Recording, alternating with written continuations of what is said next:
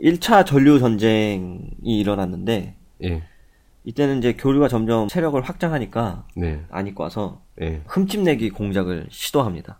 음. 그래서 자기네 광고를 할때 네. 광고 팸플릿에다가 뭐 에디슨사가 경고합니다. 뭐 이런 그러면서 이제 웨스팅하우스를 살인자로 몰아세웠다고 합니다. 뭐 어떤 살인자요? 예, 어떤 식으로 했냐면 고전압 교류선에 가까이 갔을 때 발생할 수 있는 위험을 경고하고 또 고전압 전류에 의해서 전기구이가 된 사람들의 명단을 실을 정도로 음. 예, 아주 몰아세웠다고 합니다. 그리고 팜플릿의 마지막 부분에는 어, 이렇게 무서운 교류를 가정에서 사용하시겠습니까? 이런 문구까지 또 실었다고 하네요. 아, 그러면은 웬만한 사람들은 당연히 그거 믿잖아요. 음. 어, 아, 위험하구나. 이 교류 전기 위험하다. 특히 그, 그 당시에 직류 전기를 많이 퍼뜨려놨던 에디슨이 그렇게까지 광고를 한 거니까. 하긴 뭐 그때 뭐 마법사? 음. 뭐 마법사로 불릴 정도였으니까 네. 유명했으니까. 그런데 정말로 교류 전기에 타 죽은 사람이 있었나 보네요. 그러면 실제로 위험한 거 아니에요? 전기구가 된 사람들 명단까지 실었다는 걸 보니까 네. 진짜 희생자가 있었던 거 아니에요. 희생자가 아마 발생을 했었겠죠. 없을 수는 없을 테고. 근데 이런 게 가정에서 일어날 수 있는 게 아니라 이런 공장 내부에서 그렇죠. 산업 이런 현장이라든지 예. 고압 그 선로라든지 이런 거 예. 설치하는 사람들이 아마 타 죽었거나 아니면은 뭐 전기에 대해서 아직 위험하다고 대해서 잘 몰랐던 사람들이 예. 그 전선을 잘못 다룬다든지 이러다가 음, 어, 사고가 났을 텐데 이제 그런 걸다 실었겠죠. 그러면 예상하자면은 그 타버린 거 타서 사람이 사망한 거는 맞는데 네. 거기에 대한 세부적인 것까지 설명은 안 해주고 그렇죠. 교류전기. 때문에 어, 어. 교류전기 때문에 죽었다. 어, 어쨌든 죽긴 죽었으니까 포괄적인 내용으로 담은 거죠. 그때는 광고법 이런 게 없었나 봐요. 상대방을 이제 공격하는 그런 광고도 네. 그냥 실어버리네. 네. 그리고 또 에디슨은 어, 웨스팅하우스의 교류 시스템이 사용되기 시작하면 6개월 안에 분명히 누군가 죽을 것이다. 뭐 이렇게 비난도 했다고 하네요. 또, 어, 이 교류 전기를 이용해서 애완동물을 의도적으로 잔인하게 죽인 장면들이 포함된 전단지를 배포해서 교류의 위험성을 엄청나게 과장을 해서 선정까지 했다고 합니다. 아 이때 당시에 저도 그걸 아는데 저도 인터넷에서 읽었는데 네. 이때 당시에 개나 고양이들이 그 에디슨 공장 주변에서 남아나질 않았대요. 어, 이 전단지 찍느라고. 막 잡아가지고. 예, 막 잡아다가 다 바로 태워 죽이는 거예요. 에디슨 참 그럼 비열한 것 같아요. 그렇게까지. 생존 경쟁에서 굉장히 뛰어난 사람 같아요. 어떻게 보면. 뭐 이런 위험성을 과장한 선전에도 불구하고 이때 당시에 이제 구리 판매 기업들이 다 프랑스에 있었거든요. 예. 프랑스로부터 구리를 수입해 왔는데 예. 구리 가격이 3배로 인상이 된 거예요. 음. 근데 당시에는 폭등했구나. 예, 당시에는 이 전류를 굵은 구리선을 통해서 보내던 직류 방식이 이 경제성이 떨어진다고 이제 돼버리는 거죠. 음. 그래서 그러면은 그 에디슨 입장에서는 이제 웨스팅하우스가 출연했고 네, 어, 경쟁사가 발족을 한 거고 네. 거기다가 이제 구리 값까지 올라버리니까 이게 엎친 데 덮친 격인 거네요. 네 그렇게 됐죠. 근데 교류 전기는 구리선을 사용을 안 하나요? 이건 굵고 얇고 그 차이예요? 어, 네 그런 그렇게 볼 수 있을 것 같습니다. 아, 직류 전기는 굵은 구리선을 쓰고 교류 전기는 얇은 구리선을 쓰고 정확하게 제가 설명 못 하겠는데 이 직류 같은 경우에는 승합하고 강압이 안 되거든요. 이 승합과 강압이라는 게 전기가 만약 100볼트다 이러면 네. 그거를 뻥튀기 해가지고 1000볼트로 올린다든지 네. 1000볼트가 가던 게 다시 그 가정에 들어갈 때는 또 100볼트로 다운 시켜야 되니까 변압이 안 된다는 거죠? 그렇죠, 그렇죠.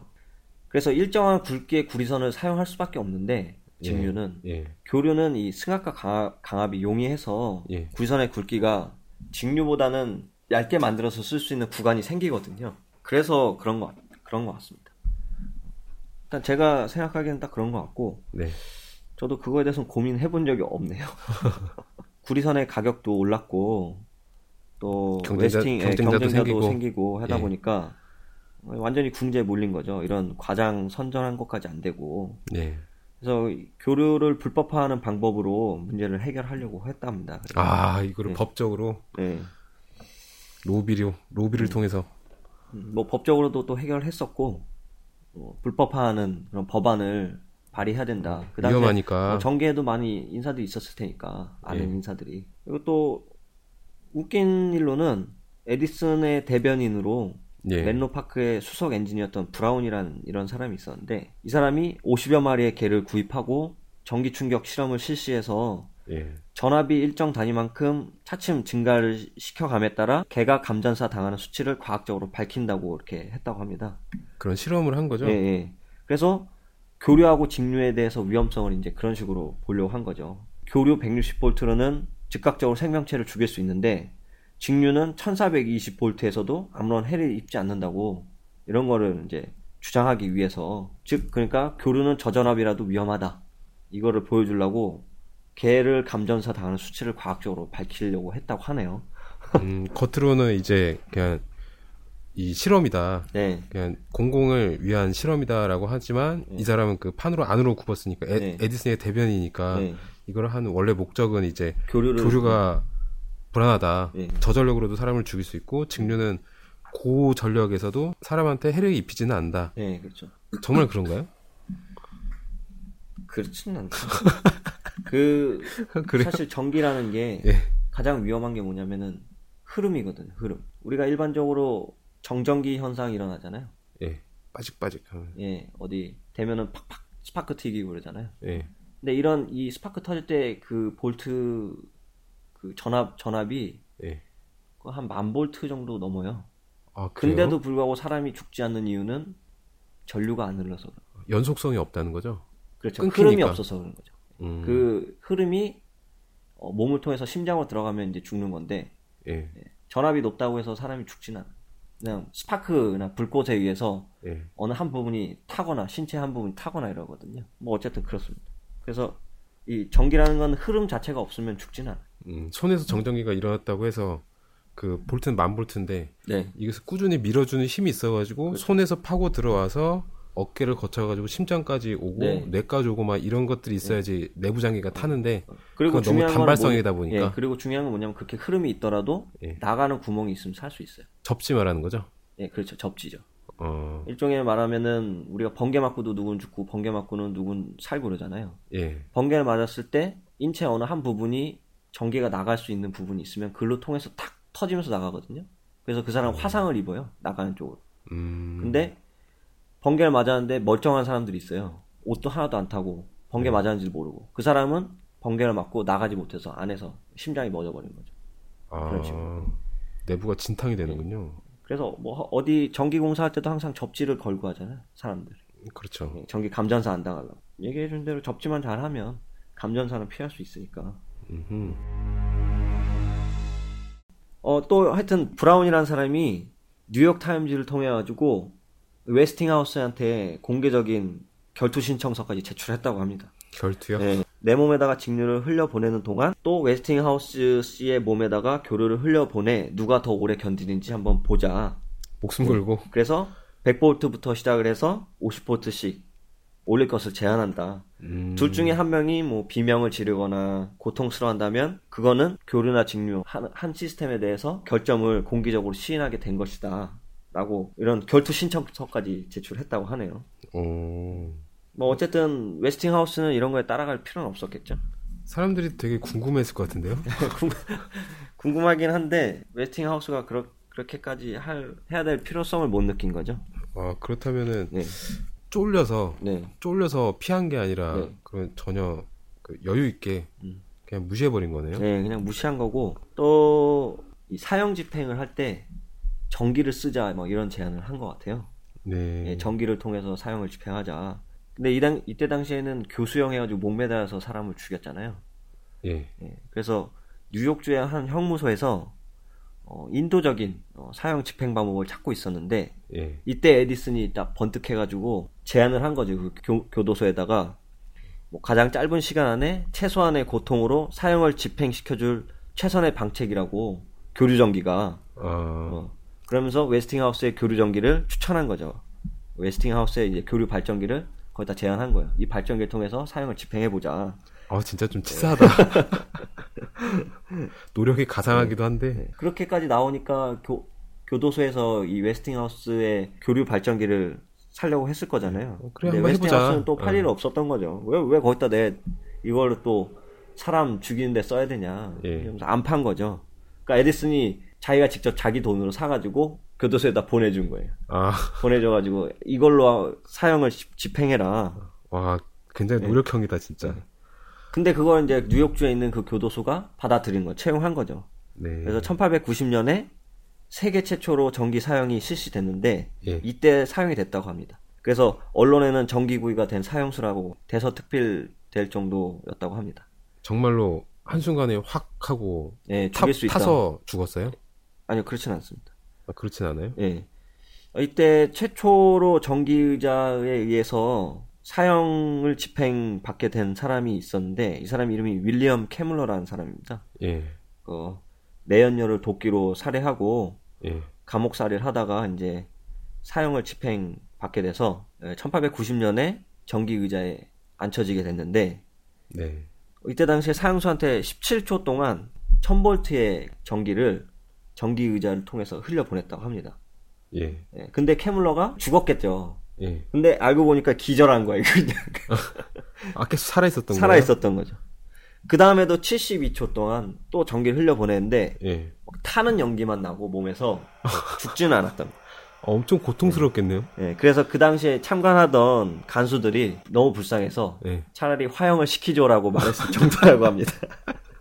어쨌든 전기 의자를 이용한 사용은 실패했고 어, 캐물러는 그냥 뭐 사용을 당했다고 하네요. 아, 예, 아마 교수형으로 대, 대체됐겠죠.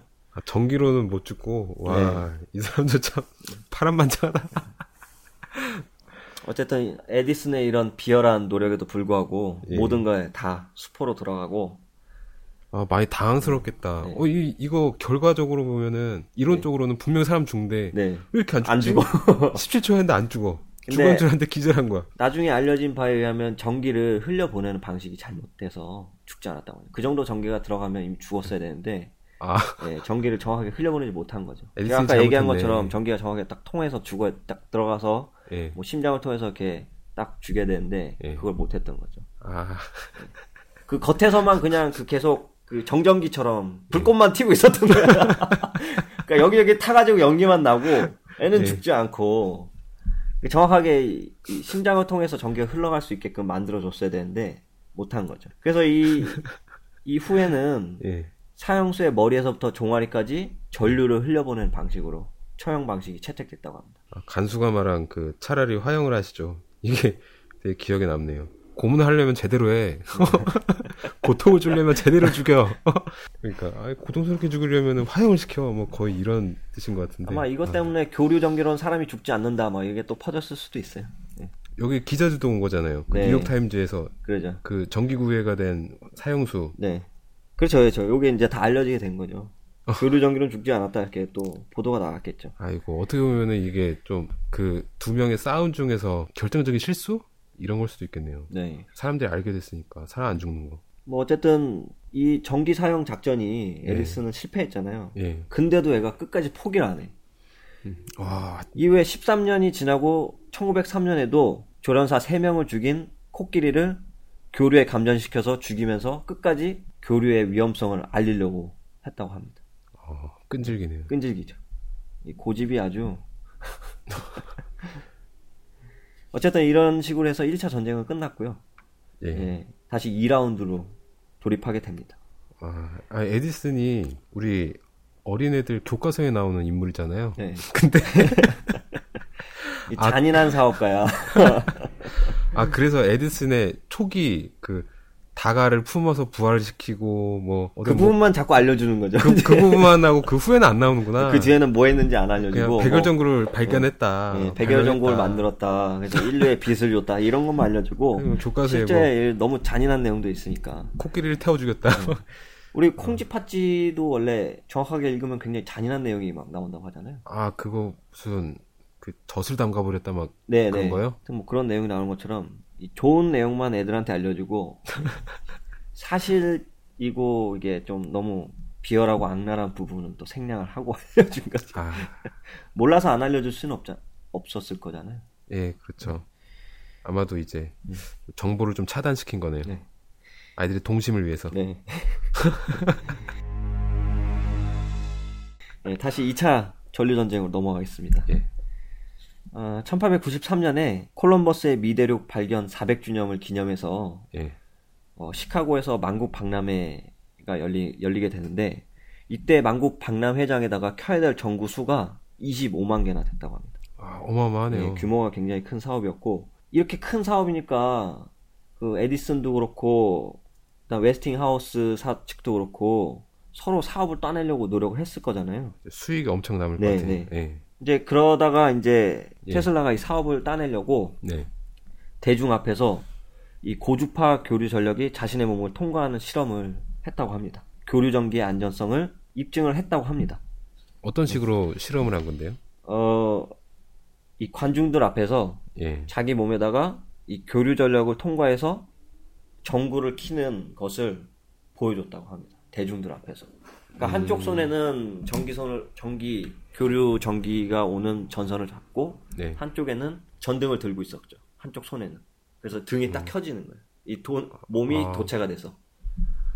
근데 이때 괜찮은- 아마 이 전기라는 게 제가 얘기했던 것처럼 흘러가는 방향이 있어야 된다고 했잖아요. 그래야 이 예. 몸에 해가 없다고. 예. 그래서 아마 맨발로 아, 접지를 시키고. 맨발로 바닥에다가 철판을 까고 접지시키고 빠져나가는 구멍을 만들었지 않았을까 이렇게 생각이 드네요. 어. 아니면 발을 통해서 손으로 나간다든지 뭐 이렇게 했을 것 같아요. 음. 예. 어쨌든 이런 안전성을 증명하니까 네. 이 만국 박람 회장에 켜야 될 25만 개의 전구를 켜는 그런 사업권을 웨스팅하우스사가 가져갔겠죠?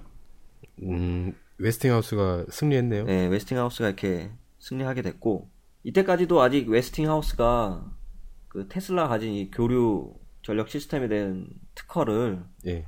어, 취득하지 못했었나 봐요. 그러니까 그 넘겨받지 못했나 봐요. 근데 아, 예. 테슬라가 특허권을 웨스팅하우스에다가 무상으로 양도하면서부터 네. 이 박람회를 성공적으로 마칠 수 있게 됐다고 하네요. 어, 돈에 욕심이 없었나? 아니면은 그만큼 에디슨이 마음에 안 들었나?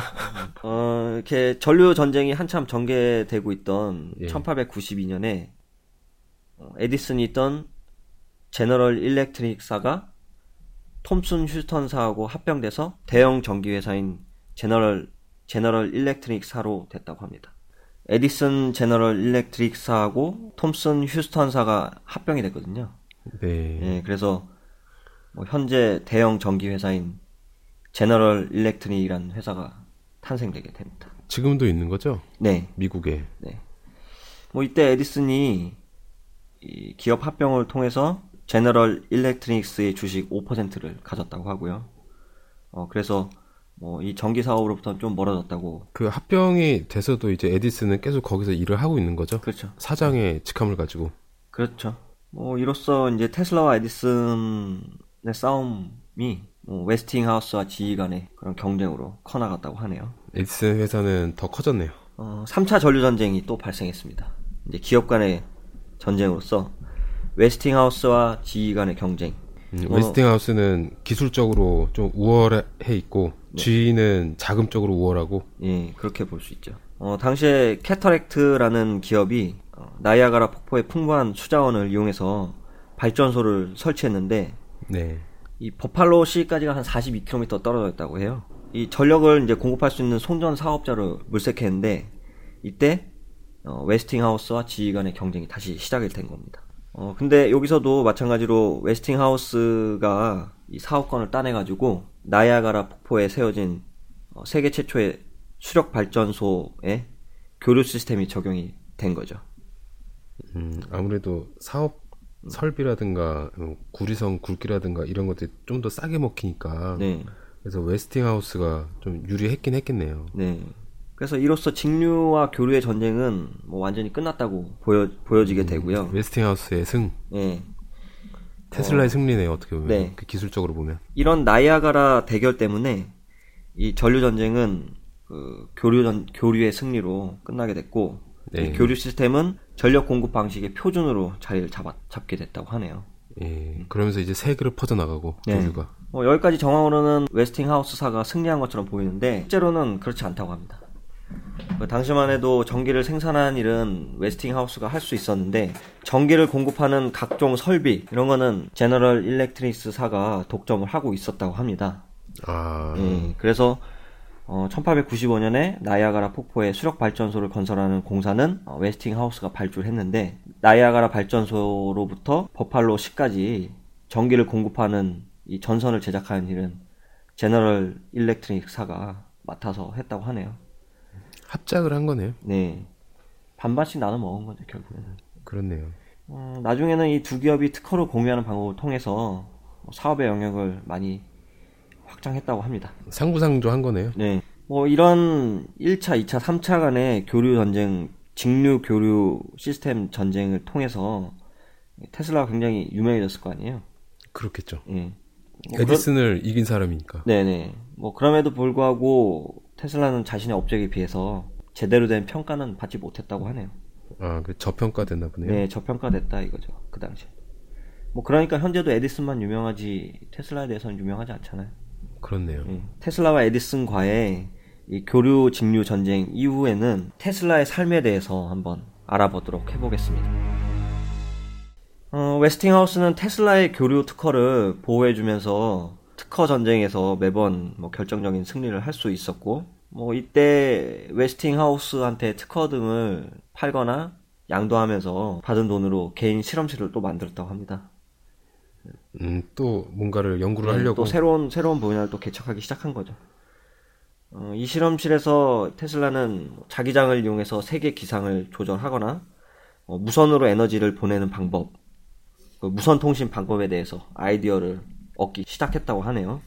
기상을 조절한다는 거는 뭐 폭풍으로 부른다든가 네. 아니면 비를 내리게 한다든가 그렇죠. 이런 거죠. 그 기상을 조절한다는 게 요즘에 많이 나오잖아. 하프 시스템, 뭐 하프 무기라고. 그 음모론자들 얘기로는 어, 이 무기를 통해서 지진이나 기후 변화를 일으킬 수 있다고 믿고 있다고 하고요. 아, 그래요? 어, 최근에 베네수엘라 대통령인 차베스도 미국 정부가 이 하프를 통해서 어, 2010년 IT 대지진을 일으켰다고 주장까지 했다고 합니다.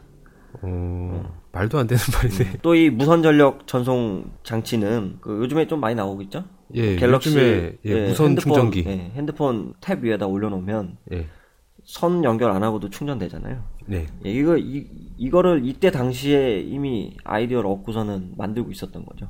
아, 이때가 1800년대잖아요. 예. 거의 이 사람은 뭐, 한 100년을 앞서갔네요. 예, 그렇죠. 시대를 앞서간 천재였죠. 그리고 그 테슬라 발진기라는 장치도 만들었는데 예. 어, 이 장치는 특정한 공명파수에서 진동해서 건물이나 땅을 흔들리게 만들 수 있는 장치라고 합니다. 음, 그러니까 서로 공명 현상 이러면은 떨림이 진동이 같이 움직이잖아요. 예. 예. 그런 걸 통해서 이제 건물이나 땅 같은 거를 흔들리게 하는 그런 발진기를 만들었다고 합니다. 근데 이 기계가 파괴성이 많으니까 네. 예, 실험을 중단했다고 하네요. 어, 이건 너무 위험하다. 예, 너무 위험하다. 그래서 어, 이 기술은 없애야겠다. 음, 그리고 이때 실험실에서 큰 화재가 발생해가지고 비싼 실험 기기들이 장비나 장치들이 많았을 거잖아요. 예, 예, 그게 이제 다 타버리면서 예. 어, 총 피해액이 한 100만 달러를 100만 넘겼, 달러요? 예, 넘겼을 정도라고 합니다. 와, 100만 달러면 얼마야? 근데 안타까운 거는 이, 이 테슬라가 연구했던 뭐 무선 통신, 무선 에너지 전송, 뭐 운송 수단, 뭐 이런 연구마저 다 사라졌다고 하네요. 어, 아, 너무 아깝다.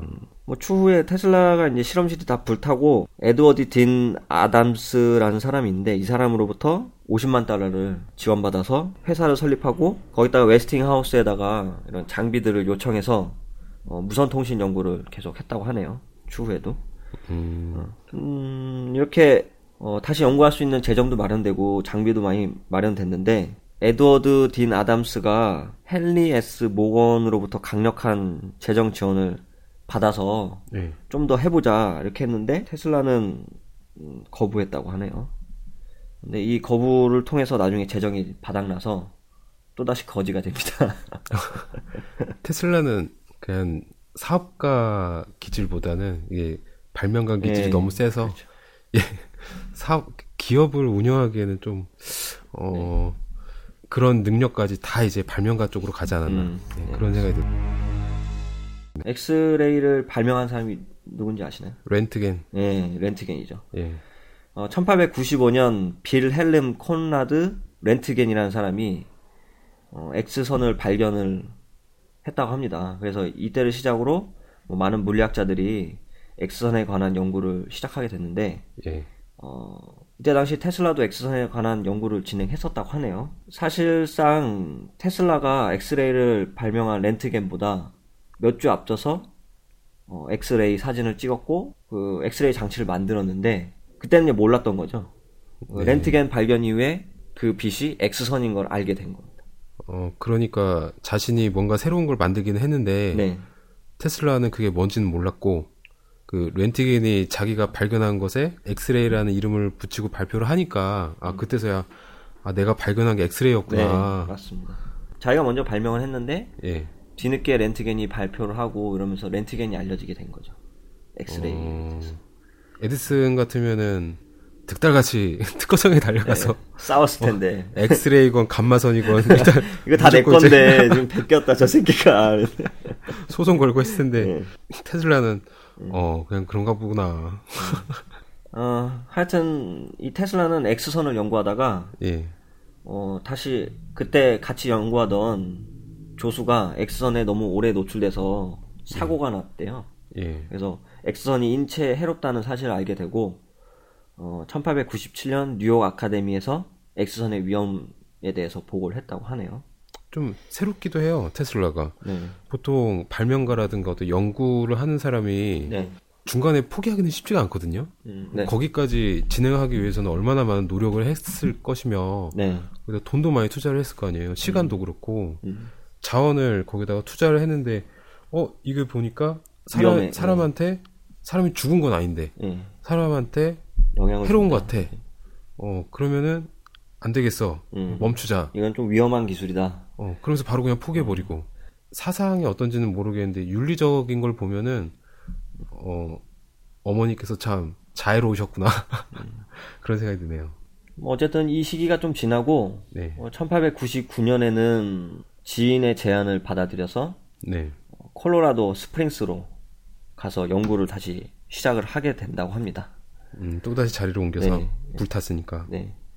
이때 콜로라도 스프링스에 가면서 예, 어, 목표를 두 가지가 세웠는데 예, 그 중에 하나가 전 세계를 연결하는 무선 전신 시스템을 개발하는 것 그리고 에너지를 효율적으로 보내는 방법 이거에 대한 목표를 세우고 갔다고 합니다. 지금으로 치면은 이제 LTE, LTE망을 전 세계에다 퍼뜨려야겠다. 네.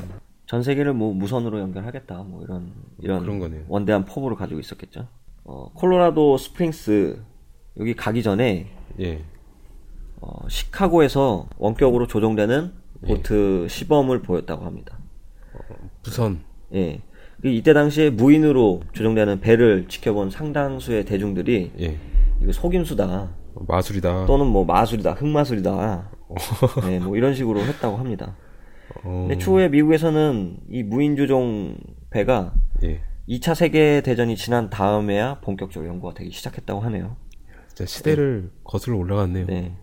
콜로라도 스프링스에 도착하고 나서 이제 실험실도 이제 짓고 예, 뭐 장비도 갖다 쓰고 이러면서 여러 가지 연구를 많이 했어요. 이 사람이. 예, 테슬라는 폭풍이 칠 때 생기는 네. 번개를 측정하는데 예. 이 번개가 일정한 주기를 가지고 있다는 것을 발견하게 돼요. 그래서 어, 예, 예, 폭풍이 300km 떨어, 멀어질 때마다 번개는 하나의 주기를 갖는 것을 보고 정상파라는 것을 알게 됐다고 합니다. 뭐 지구는 하나의 큰 도체라고 또 생각을 하게 되는데 이를 이용하면 무선으로 메시지를 지구 반대편을 보낼 수 있다고 주장도 했다고 하고요. 네, 어, 이를 위해서는 변압비를 높게 할 수 있어야 하고 공명이 일어날 수 있도록 해야 된다. 뭐 이렇게 주장을 했다고 하네요. 음, 콜로라도 스프링스에서 어, 테슬라는 인위적으로 번개를 방출하는 실험을 하는데 이 소모되는 전력이 너무 세가지고 그 지역에 전력이 다 차단되는 그런 사태도 발생됐다고 하네요. 아, 말썽꾸러기. 네. 그러면서도 이제 자기가 돈을 다시 다 보상해주고 예. 주민들한테 예, 이제 시에다 다 요청을 한 거죠. 연구소에 전력을 계속 공급해달라. 음. 끊지 말고. 뭐 여러 가지 실험을 많이 했던 것 같습니다. 그래서 테슬라는 뭐 여러 이런 실험들을 하다가 예. 목숨을 잃을 뻔한 적도 많이 있었다고 합니다. 음, 전기에 대해서 모르는 사람이 막 밑에서 막 뭐가 번개를 만들었다면서요? 그 번개 만드는 실험을 막 하면 막 번쩍번쩍 할 거 아니에요? 네. 밑에서 미친 과학자가 살고 있다. 우리 건물이 날아가겠구나. 우리 건물에서 미친 과학자가 살고 있다. 드라마틱하네요.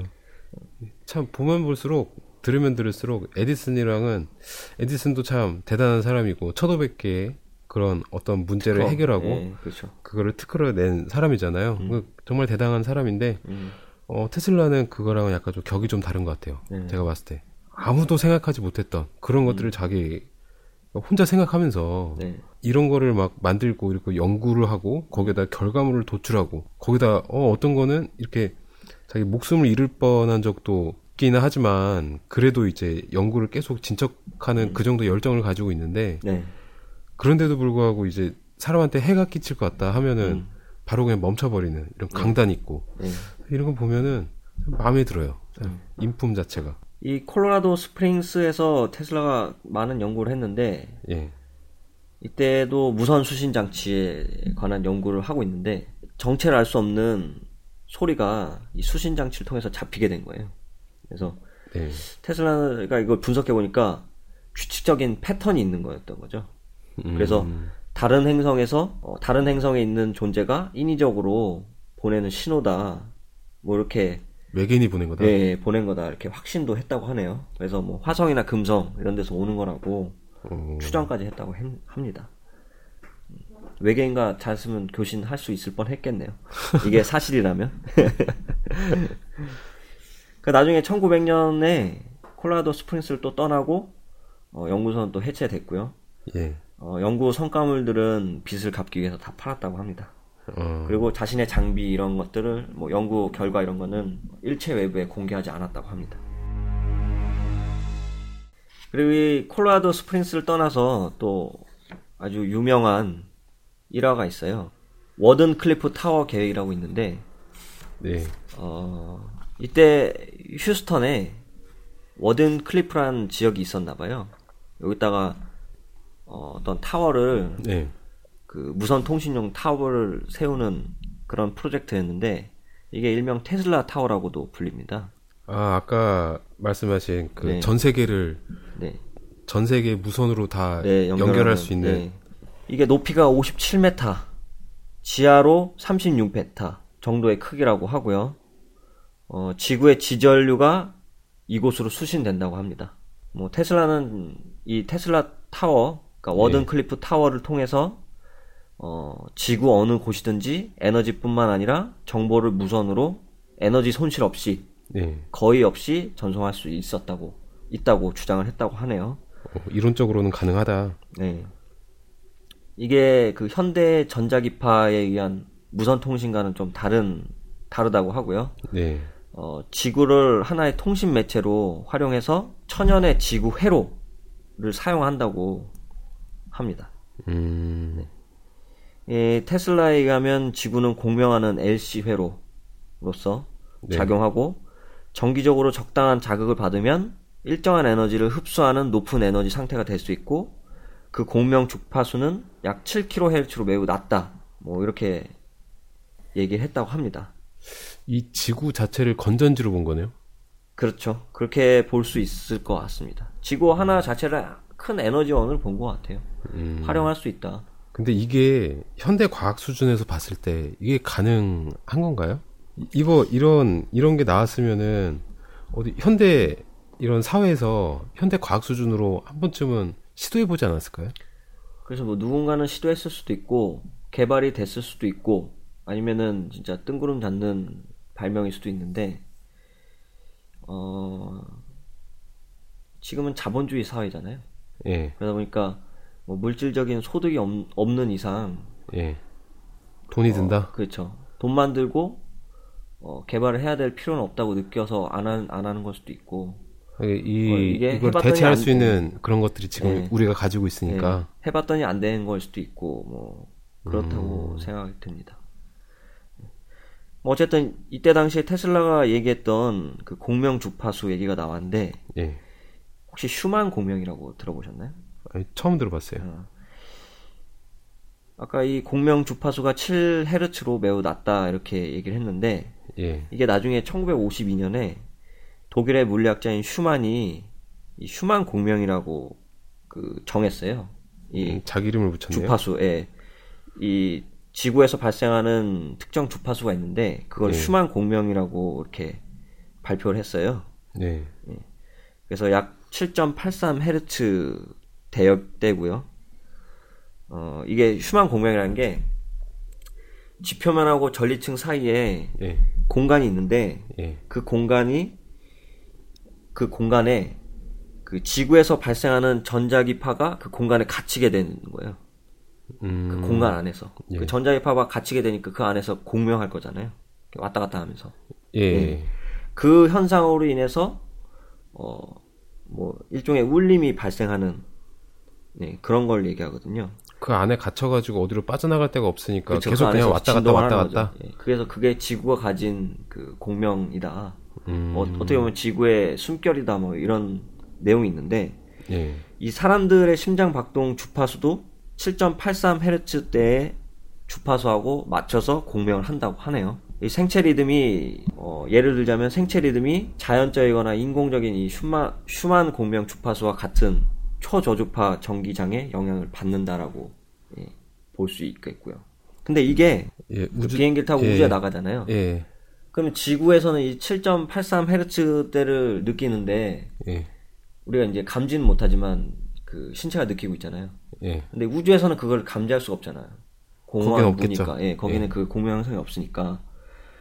그래서 나사에서는 이 우주선에서 우주에 있는 그 비행사들, 예. 우주선 조종사들, 예. 우주인. 우주, 우주 인들이 예. 우주병에 걸리지 않게 이 슈만 공명 공명 주파수 있죠. 예. 이걸 인위적으로 발생시키는 장치를 넣는다고 하네요. 음. 비행기에다가 우주선 안에다가 그러면 지구에 있는 저희들은 그 저희 눈에는 보이지 않지만 네. 그래도 이 주위에서는 계속 이제 7.83Hz 네. 이 진동이 계속 울리고 있는 거네요 지금. 그렇죠. 이 진동을 있음으로써 우리가 예. 안정감을 느끼고 생활한다 이거죠. 근데 음, 어쩌면 이게 적응돼서 이게 안정감을 느끼는 걸 수도 있는데 예. 이 주파수 대역대를 만약에 벗어나서 인간이 생활하게 되면 뭔가 불안전한 그런 감정을 느끼게 될 수 있다 이거죠. 그러면 아까 그 테슬라가 말했던 그 지구에 공명 주파수가 있는데 그거를 이용해 가지고 뭐 무기 어떤 뭐 네. 그렇죠. 뭐 파괴하는 네, 네. 뭐 그런 걸 만들었던 게 그 슈만 공명을 테슬라도 그 분명 느꼈다는 거네요. 그렇죠. 그 이론으로 어느- 어느 정도는 만들었다는 거네요. 음, 네. 어, 그 나중에 추후에 이렇게 슈만 공명으로서 알려지게 된 거죠. 그 어, 신기하다. 한, 네. 그런 진동이 있다는 거 보면 신기하네요. 처음 어, 알았어요. 네. 어떤 한 과학자에 의하면 예. 모든 물체는 다 주파수를 갖고 있다고 하거든요. 각자 고유의 주파수. 고유의 주파수를 갖고 있다고 하거든요. 사람도 그렇고. 예. 그래서 동일한 주파수 대역을 맞춰주면 서로 네. 뭐 이렇게 교감을 한다든지 뭐 한다는데 뭐 저도 살짝 들은 얘기라 사람마다 뭐 어떤 사람 보면 불편한데 어떤 사람 보면 편하고 그런 거 있잖아요. 네. 그게 주파수랑 좀 연관이 있을까요? 있겠죠. 고주파가 만약 발생이 돼서 예. 우리가 영향을 받게 된다면 예.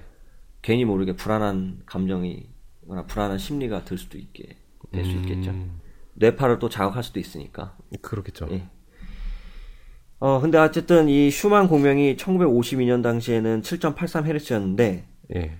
어, 지금은 11Hz까지 올라갔다고 하고요. 앞으로는 더 올라간다고 하네요. 어, 불안하네. 이 7.83Hz일 때는 알파파 대역대라고 해서 예. 우리 의식이 아주 편하고 약간 졸린 상태로서 어, 명상 상태에 나오는 주파수 대역이라고 해요. 그러니까 잠잘 때 나오는 그런 주파수죠, 뇌파가. 네. 어. 그럼 11Hz는요? 근데 이 11Hz 때는 베타파에 가까워서 네. 베타파는 이 어떤 생각을 하거나 뭐 그때인 것 같은데 그래서 집중할 만약에 때? 예 집중할 때인데 그래서 이 11Hz 이상 더 올라가서 되게 되면 인간이 더 창조적인 생각을 가질 수 있는 영역대로 된다고 하더라고요. 어, 그래요. 예. 어, 이- 이건 그냥 카더란가요? 예, 카더라고 뭐 정확한 건 아닙니다. 근데 음. 그래도 우리 뇌파가 존재하는 건 사실이잖아요. 그렇죠. 근데 이 뇌파가 자극될 수 있는 그 주파수를 위해서 우리 뭐죠? 그 귀에 꽂고 듣는 거? MC 스퀘어? MC 스퀘어. 예, MC 스퀘어도 그 뇌파를 자극해가지고 공부할 수 있게 하잖아요. 예. 그것처럼 지구 자체가 그 뇌가 활성화될 수 있는 주파수 대역을 맞춰서 계속 진동을 주게 되면 어, 사람들이 더 집중을 잘하게 되고 네. 뭐 창조적인 역할을 많이 할 수 있게 된다. 뭐 이런 이론이죠. 음. 이렇게 주장하는 사람도 있다고 합니다. 예. 어, 충분히 그럴 수 있을 것 같아요. 예, 재밌는 내용이어서 그냥 제가 발췌해 와, 봤어요. 그 워든 클리프 타워, 테슬라 타워를 통해서 대륙과 대륙, 뭐 전 세계를 아우를 수 있는 그런 송전탑을 건축하려고 했는데 네. 어, 투자를 유치하는 거에 실패해서 네. 결국엔 좀 짓다가 말았거든요. 그래서 뭐 빛을 못 보고 사라지게 됐죠. 아쉽다. 음. 어, 왜 이렇게 하다가 이제 뭐 연구실이 불탄다든가 뭐 자금 때문에 팔아버린다든가 뭐 음. 계속 이러네요. 어쨌든 테슬라는 자신의 이 무선 통신 기법 이거를 대지와 대기의 교란 전하 기법이라고 불렀다고 하고요. 네. 어, 워든 클리프 타워는 전쟁 중에 파괴됐다고 합니다. 아, 그래서 어, 그 당시 타임지에서 테슬라의 100만 달러짜리 실수라는 이름으로 기사를 실었다고 하네요. 아. 참 그게 안타깝네요. 건축됐으면은 또 모르는 일인데. 예, 또 다른 세상이 펼쳐졌을 수도 있는 거고 예. 아니면 나중에는 역사 그 교과서에 이렇게 나왔을 수도 있죠. 이 검증되지 않은 사업을 벌여서 참 제 생각에는 그 테슬라가 어렸을 때 닭알만 품었다면 지금쯤은 정말 다른 다른 위상을 가지고 있지 않을까. 네, 그렇습니다. 테슬라한테 돈이 좀 받쳐줬으면은 참 좋았을 것 같아요. 네, 인재는 준비돼 있는데 돈이 따라주질 않았네요. 뭐 또 다른 재미난 사실이 있어서 제가 한번 또 들고 왔는데요. 네, 어, 라디오 발명입니다. 어, 1901년에 라디오 기술 특허를 낸 마르코니보다 네, 1년 앞서서 라디오를 만들고 이후에도 라디오의 발전에는 테슬라의 코에 아까 나왔던 거 있죠. 예. 큰 역할을 했다고 하는데 뭐 송신 송신기니까 예, 송수신 장치니까 1904년에는 특허 사무소에서 예, 이 테슬라한테 라디오에 관련된 특허를 예. 주기로 한 결정을 취소하고 어, 마르코니에게 특허를 주었다고 하네요. 어, 그래서 왜, 왜 그랬을까요? 아마 뭔가 거- 입증되지 않았거나 그러지 않았을까 싶은데 한말 먼저 도착했나?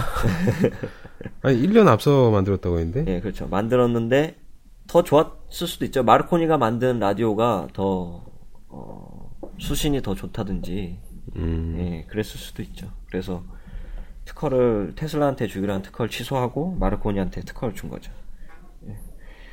그래서 이 건을 통해서 또 라디오 건 때문에 테슬라가 또 특허 전쟁을 또 벌였다고 하네요 음, 소송이 시작됐군요. 네.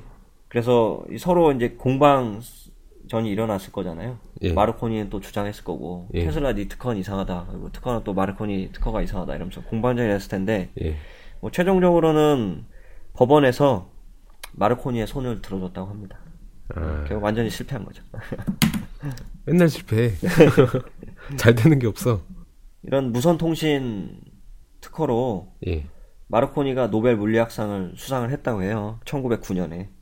와, 그거 테슬라가 특허를 땄으면은 그 노벨 물리학상이 테슬라 거였는데. 네. 어, 이후에 1915년에 예. 이 에디슨과 테슬라가 노벨상의 공동 수상 후- 후보자로 예. 언급되면서 예. 또 다시 한번 맞붙게 됐습니다, 둘이. 어. 그래서 1915년에 뭐 뉴욕 타임즈는 노벨상 수상자로 에디슨하고 테슬라가 내정됐다는 기사를 실었는데 예. 이미 둘은 서로 앙숙이잖아요. 그렇죠. 예. 전적이 있죠. 네. 그러다 보니까 기사가 나간 후에 이거하고 관련된 온갖 추문들이 예. 이제 나돌게 됐어요. 음. 어, 뭐 테슬라가 에디슨과 공동 수상을 거부했다. 뭐 이런 주장도 나오고 어, 테슬라가 수상을 못 하도록 예. 뭐 에디슨이 계략을 꾸미고 있다. 뭐 이런 주장도 있었고요. 어. 근데 웃긴 거는 나중에 그 노벨상이 다른 사람한테 돌아갔다고 합니다. 아, 그래요? 음, 이 사건 이후로 2년 뒤, 예. 1917년이겠죠? 예. 1917년에는 어, 미국 전기 공학자 협회가 주는 에디슨 메달, 이 에디슨 메달이라는 게 있었나 봐요. 아, 에디슨이 예. 에디슨이 주는 게 아니라 예. 에디슨이 에디슨을- 이제까지 공적이 너무 많아서 네, 네, 그렇죠. 어떤 상 이름에다가 에디슨이라는 이름을 붙인 예, 거예요. 예. 에디슨 메달을 이제 테슬라한테 주려고 하는데 예. 예, 여러 번의 이제 거절 끝에 끝끝내 수락을 하고 메달을 하나 받았다고 합니다. 아, 되게 참, 참. 참좀 씁쓸하겠네요. 예, 자기 공에 비해서 예. 예, 얻어온 게 너무 메달 하나뿐이네. 아니, 상을 받았는데, 예. 어, 하필 메- 에디슨 메달. 하트에, 하필. 할 말이 없네, 할 말이. 이 시상식 자리에서 어, 테슬라가 이렇게 얘기했다고 합니다. 에디슨은 이론적인 교육을 전혀 받지도 않았고 사전에 그 어떤 유리한 조건을 갖고 있지 않았음에도 성실함과 근면함으로 혼자 힘으로 위대한 업적을 이룬 인물이라고 이렇게 찬사를 보냈다고 하네요. 음, 서로 그렇게 많이 싸웠음에도 불구하고 예. 어, 인정할 건 인정하고 가는 음, 바람직한 태도인 것 같습니다. 그 시상식 자리에서 미국 전기공학자 협회 회장이 테슬라를 보고 이렇게 또 얘기를 했다고 하네요. 이 부분은 박 작가님이 얘기해 주시죠. 아니, 상 받는 자리죠? 네. 그그 에디슨 메달 자리에- 받는 자리. 네, 에디슨 상을 받는 그 자리에서 어, 이 회장이 이렇게 얘기했다고 합니다. 말씀 한번 해주시죠. 그의 연구가 있었기에 렌트겐의 위대한 발견이 나올 수 있었고 렌트겐이 엑스레이 발명한 네. 사람이죠. 그리고 그의 연구가 나온 이후부터 톰슨을 비롯한 여러 과학자들의 업적을 이루어 현대 물리학의 개념이 탄생할 수 있었습니다. 테슬라 씨는 마르코니의 연구보다 앞섰으며 무선 전신과 기타 여러 과학 기술 분야의 토대를 마련했습니다. 이 말에서 나온 것처럼 증거가 되고 있는 거죠. 저희가 아까 얘기했던 어, 라디오라든지 그다음에 엑스레이라든지 예. 렌트겐이나 마르코니보다 앞서서 개발했다는 거를 이 당시에 이제 이 과학자들은 다 알고 있는 거네요. 네 그렇죠. 이 당시에 이미 인정을 했던 거죠. 음. 어, 많이 위안이 됐겠네요. 음. 말년에는 이 에디슨이 예. 어, 테슬라와 이렇게 사이가 틀어진 것에 대해서 후회를 좀 했다고 하네요. 그를 존중하지 않았던 점에 대해서 어, 뉘우쳤다고 합니다. 음, 그래요. 행복한 결말이네요. 그래 화해 화해를 한 건가? 네. 시상식 자리에서 에디슨한테 그런 말해서 그런가? 그럴, 그랬을 수도 예, 있죠. 한번 띄워주니까 네. 에디슨도 어. 아 먼저 손 내밀었는데 네. 체면 좀 세워줘야지. 이제 뭐 마지막 이야기 들어가겠습니다. 예, 네, 너무 길고 길었던 니콜라 테슬라의 마지막 비운의 천재 니콜라 테슬라의 마지막입니다. 예 마지막. 어, 1916년에 테슬라는 체납세액이 밀려서 파산 신고하고 나중에 가난하게 살게 됐다고. 합니다. 이후에 롱아일랜드에서 텔레푼켄 무선국을 지어서 워든클리프에서 달성하려고 했던 그 임무를 하려고 했는데 예, 1917년에 어, 이 무선 기지국을 워든클리프 타워를 독일 스파이가 사용할 수도 있다는 의심 때문에 설비들이 강제로 해체됐다고 하네요. 또 예, 아, 이거 또 망했어. 다사다난. 예. 다사다난. 뭐만 하려고 하면 막어. 되는 게 없어. 1928년에 수직 이착륙 항공기 아시죠? 예, 수직으로 떴다 내렸다는 거. 예. 그첫 사례로 항공 운송에 대한 마지막 특허를 획득하고 어, 끝났다고 하네요. 와 이거를 맨 이때- 처음에 발견한 사람이 1928년에 이걸 했다는 거예요. 네, 대단하죠. 그 사람이 테슬라고. 지금의 지금의 한 2010년, 2005년도인가 그때부터 이 기술이 나왔잖아요. 그렇죠. 수직 예, 항공에서 그때서야 이제 현실로 예, 현실로 나왔. 현실에서 구현을 한 거죠. 대단한 것 같습니다. 야 상상력이 네. 끝이 없나 봐요 이 사람은. 어, 1931년 테슬라의 65번째 생일날에는 타임지에서 어, 그의 얼굴을 커버로 싣고 전기력 발전에 대한 그의 공헌에 대해서 기술을 했다고 합니다. 음, 이- 인정을 하는구나.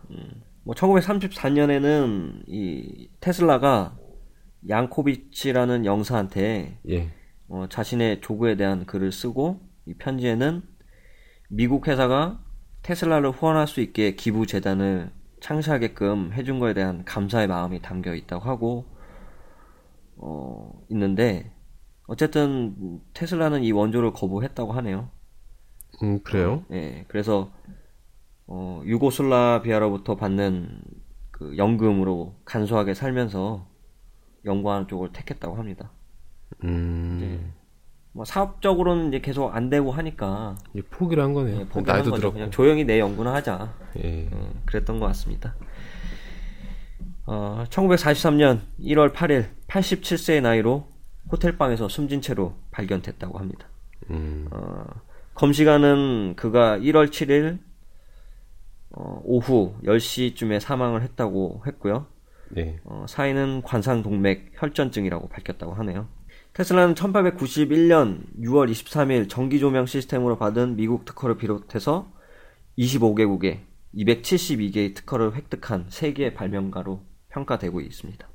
87세로 마감을 한 거면은 이 시대 사람들은 비교를 해보면은 좀 오래 한 오래- 산 오래 산. 편이죠. 굉장히 고령이네요. 정말 고령으로 오래 살았고 그 오래 사는 동안 많은 수많은 일들을 겪었죠. 대단하다. 음. 테슬라가 죽으니까 예. 어, 그 사람이 이제 테슬라는 미국 시민권자잖아요. 예. 네, 그럼에도 불구하고 어, 연방수사국 FBI죠. 예. FBI가 외국인 자산 관리국 으로 하여금 그가 여태까지 연구했던 문서 그리고 재산을 압수하도록 지시했다고 합니다.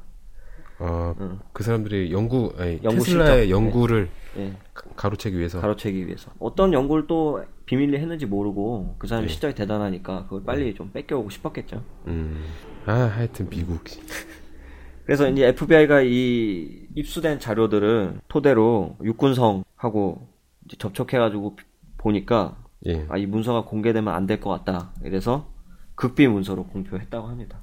예. 어, 나중에 이제 테슬라 가족들이 어, 미국에다가 아, 이거 니네 가져간 거 빨리 내놔라 연구 실적물, 그다음에 예. 연구 노트 이런 거 내놔라. 이래가지고 어, 굉장히 애를 썼다고 하네요.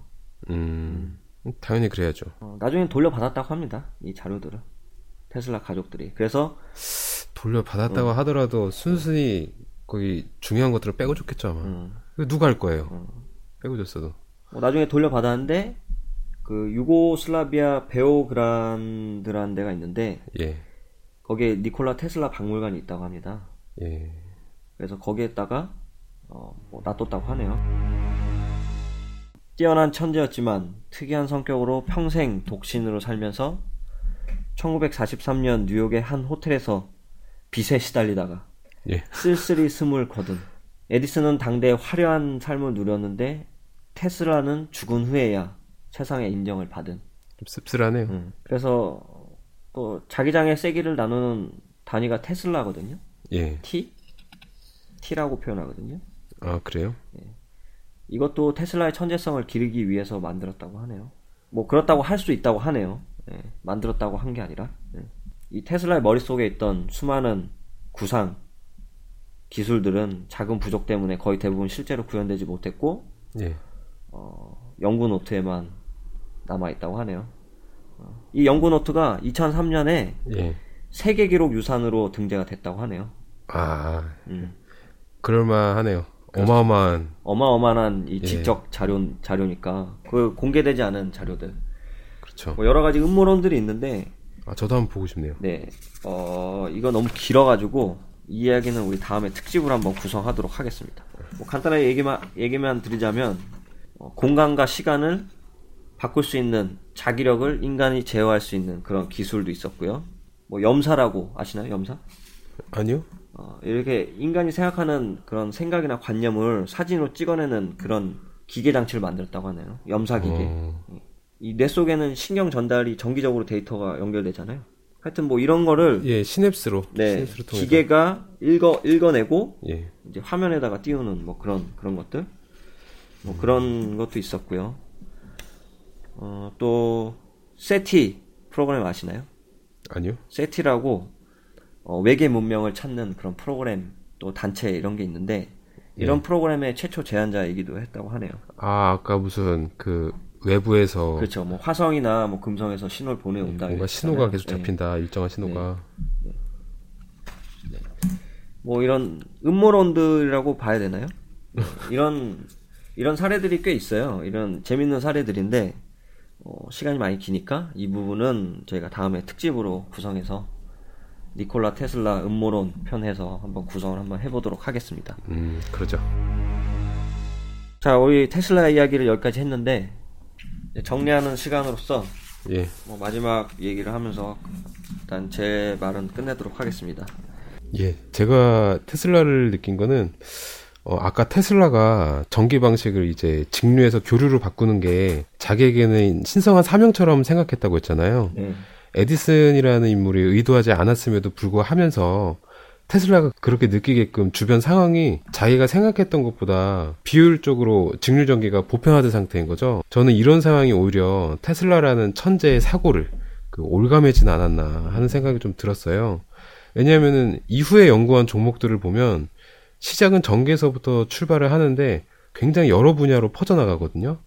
그 결과물들도 전혀 얼토당토 않는 얼토당토 않는 게 아니라 오랜 시간이 지난 후에 테슬라의 결과물들이 그때 당시에는 정말 이상하다라고 하는 사람들이 있었지만 시간이 지나면서 물론 틀린 것도 틀린 부분도 있, 있지만 어떤 이론들은 점점 사실로 입증이 되고 있었잖아요. 네, 그렇죠. 예, 사실로 입증이 된 것도 있고 네. 테슬라는 직류를 교류로 바꾸는 게 자기의 모든 것을 바쳐서 이뤄야 할 꿈이었다는 게 이게 이루어져 버리니까 이제 자기는 어디로 가야 할지 갈팡질팡 하게 되는 거죠. 방황을 하게 되는 거죠. 음, 그런데 이 방황이라는 게 구심점을 못 잡는 그런 단점이 있는데 네. 이 장점도 있다고 생각을 해요. 그게 행위가 됐든 아니면 상상이 됐든지 간에 이제까지 자기를 구속하던 어떤 속박에서 해방이 되는 거예요. 네. 자기가 이제까지 사명이라고 생각했던 어떤 구속에서 이제는 벗어날 수가 있는 거죠. 사고 자체가, 네. 생각 자체가. 그래서 제가 생각하기에 웨스팅하우스랑 같이 손을 잡고서 에디슨이랑 상대할 때의 테슬라는 어떻게 보면은 에디슨의 그림자이지 않았을까. 음, 에디슨의 직류 때문에 교류에 너무 집착을 하게 된 거예요. 그리고 그것이 이루어지고 나서 그 이후의 테슬라가 진짜 테슬라이지 않았나. 테슬라의 천재적인 이 사고의 확장이 거침없이 자유롭게 펼쳐지는 시기였지 않았나. 그렇게 생각이 들고요. 그리고 그것을 테슬라 자신도 느꼈을 테고, 남들이 테슬라가 호텔방에서 혼자 쓸쓸히 죽어서 비극적인 결말이라고 말씀들을 많이 하시는데, 제 생각에는 어, 테슬라는 오히려 그 혼자 있는 순간을 행복해하지 않았을까. 어, 제가 생각하는 테슬라는 이랬습니다. 음, 맞습니다. 어떻게 보면 본인이 혼자 너무 찌들었잖아요. 예, 교류냐 직류냐. 네, 막 그런 싸움에 있었고, 예. 막, 그냥 테슬라 같은 경우에는 그, 야 직류보다는 교류가 더 효율적이잖아. 그러면은 받아들인 사람들이 어 그래 효율적이네. 교류를 바꾸자 했으면은 그거 버리고 다른 곳으로 가서 음, 그 다른 발명을 할 사람이었는데 에디슨이 그거를 막고 이제 계속 꾸준히 막 시비를 걸잖아요. 막 이상한 사진도 찍고 동물 태워 죽이고 음, 사형 사람도 태우고 코끼리도 태우고 이상한 짓을 하니까 얘도 열이 받는 거야. 이게 한번 어, 끝까지 한번 가보자. 붙어보자. 어. 어, 거기에 게- 굉장히 집착을 하게 되는 거죠. 원래는 발명으로 가야 될 이 에너지가 네. 그쪽 싸움 쪽으로 가가지고 음. 얘가 나중에는 막 전구 붙잡고 교류전류를 자기 몸에 통과시키면서까지 하는 이런 퍼포먼스를 보이잖아요. 네. 이런 것도 하나의 어좀 낭비가 아니었을까. 어, 그렇죠. 예, 테슬라 더 연구하고 개발해야 됐을 시간에, 예, 어, 그 시간에 뺏긴 거죠. 예. 그리고 나서 그 교류가 이기고 나서 그 후에 테슬라의 삶을 보면은 정말 창조적이고 자기 자기 자신을 자기 자아를 찾은 것처럼 굉장히 여러 여러 분야로 막 자기 연구가 뻗어 나가잖아요. 네. 그걸 봤을 때 에디슨이랑 이제 헤어지고 나서 교류야 교류냐 직류냐 이걸 벗어나고 나서 그때부터야 꽃이 피지 않았나 테슬라. 그 전류 전쟁이 끝나고 나서부터 예. 그 본인이 발명에 대한 발명에 새로- 대한 네, 열정을 새로운 기술에 대한 그런 그게 열정이 폭발을 한 거네요. 그렇죠. 이미 교류냐 직류는 테슬라한테는 이미 끝난 거였어요. 네. 끝난 거였는데 재미없는 싸움인데 그냥 예. 자기가 맞다는 걸 자꾸 주장을 하고 싶었던 것 뿐이었겠죠. 그렇죠. 아니 이게 굉장히 이상한 거죠. 아니 누가 봐도 지나간 사람을 붙잡고 설명을 해도 그 사람도 이게 맞다고 하는데 네. 투자자들이나 에디슨은 이게 아니라고 하니까 음, 그러니까 굉장히 답답했을 거라는 거죠. 그래서 이해를 못하고 음. 계속 말을 하는 거예요. 음. 아 이게 맞다니까 이러면서 그걸 몇 년 동안 계속 하는 거죠. 그래서야 이제 사람들 교류가 이기니까 아 이제서 사람들이 알아먹는구나 음. 이해했구나 그럼 나딴거 해야지. 어, 딴거 해야지. 딴거 해야지. 어, 막 투탁투탁 만들고 막, 예. 어, 그래서 연구실 불 탔어. 어, 그러면은 딴 데로 가가지고 탑 세우고, 예. 무기 만들고, 수, 수직 이동? 수직 이동 비행기? 네. 뭐 그런 것도 만들고, 뭐 무선 통신, 무선, 그, 무인 보트? 무인 조종? 그런 것도 하고, 그때서야 꽃이 피지 않았나. 이 테슬라의 업적 때문에 신봉하는 신봉자들이 있어요. 지금 현재 미국에도 많이 있고 네. 그 신봉자들은 테슬라를 보고 외계인이라고 미래에서 온 사람이라고도 하, 하더라고요. 외계에서 온 뭐 천사다 이런 표현도 하고 그러는데 아주 대단한 삶인 것 같습니다. 업적에 비해서 너무 저평가되고 예. 많이 못 알려지지 않았나. 예. 예. 자, 다갈만 품었으면 그래서 오늘 방송은 조금 테슬라 이야기를 좀 많이 했고요. 예. 어, 니콜라 테슬라. 그는 에디슨에게 고용되어 원시적인 발전기를 좀 더 효율적으로 활동시킬 줄 아는 좋은 발전기를 만들었습니다. 근데 공은 에디슨에게 돌아갔습니다. 또 테슬라는 에디슨과 결별 후 웨스팅하우스에서 교류 전기를 상용화할 수 있도록 노력했습니다. 그러나 이조차도 웨스팅하우스의 공로가 돼버렸습니다. 라디오 발명도 마찬가지로 테슬라의 연구 결과였습니다. 하지만 라디오 발명도 마르코니에게 돌아갔습니다. 심지어 엑스레이까지. 어, 누구보다 노력한 발명가 테슬라는 부와 명예 모두 갖지 못했습니다. 어, 로버트 그린은 권력의 기술에서 일은 남에게 시키고 명예는 당신이 차지하라고 말하고 있습니다. 또한 전투에 임하는 태도 36가지를 기록해 놓은 병법서 36개의 9개에는 격안 관화라는 말이 나옵니다. 뭐 이는 해석해 보면 강 한쪽에서 건너편의 불을 본다라는 뜻으로 다른 사람에게 위기가 닥쳤을 때 방관하면서 자멸할 때를 기다리며 이익을 얻는 것을 말한다고 하네요. 경쟁의 돈은 교묘함에 있다고 합니다. 오늘 방송 처음에 경쟁이 치열한 치킨집에 대한 이야기를 하고 시작을 했는데 어, 오늘날과 같이 경쟁이 치열한 이 시기에는 잠시 동안 그 새로운 이익을 기다리면서 여유를 갖는 것도 지혜라고 생각이 됩니다. 오늘 두뇌가 불필요한 잡스러운 스토리 투잡스는 이것으로 마치겠습니다.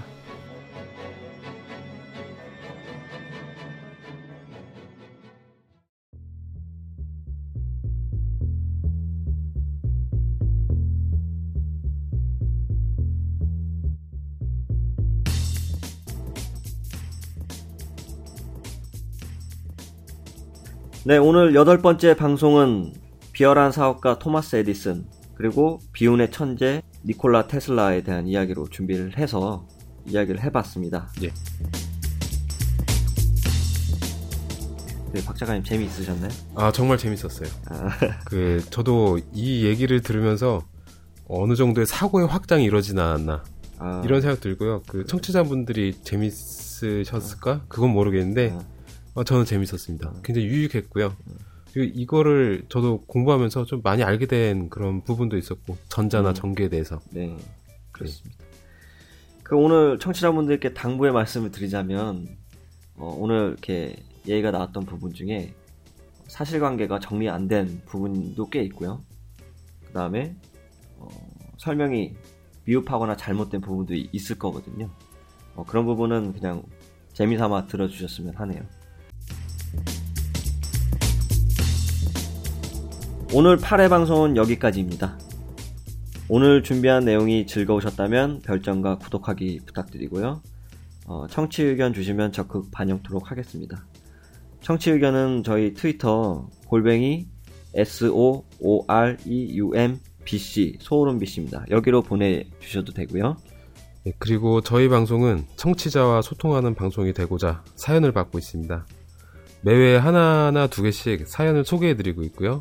재밌는 사연을 보내주신 분께는 소정의 선물을 보내드리도록 하겠습니다. 사연은 메일 주소 liseu 골뱅이 네이버.com 여기로 보내주시면 감사하겠고요. 저희는 앞으로도 소름 돋도록 유익하고 재미난 방송을 통해 인사드릴 수 있도록 노력하겠습니다. 자, 지금까지 청취해주셔서 감사드리고요. 또 만나겠습니다. 추석 잘 보내시고요. 예, 추석 잘 보내십시오.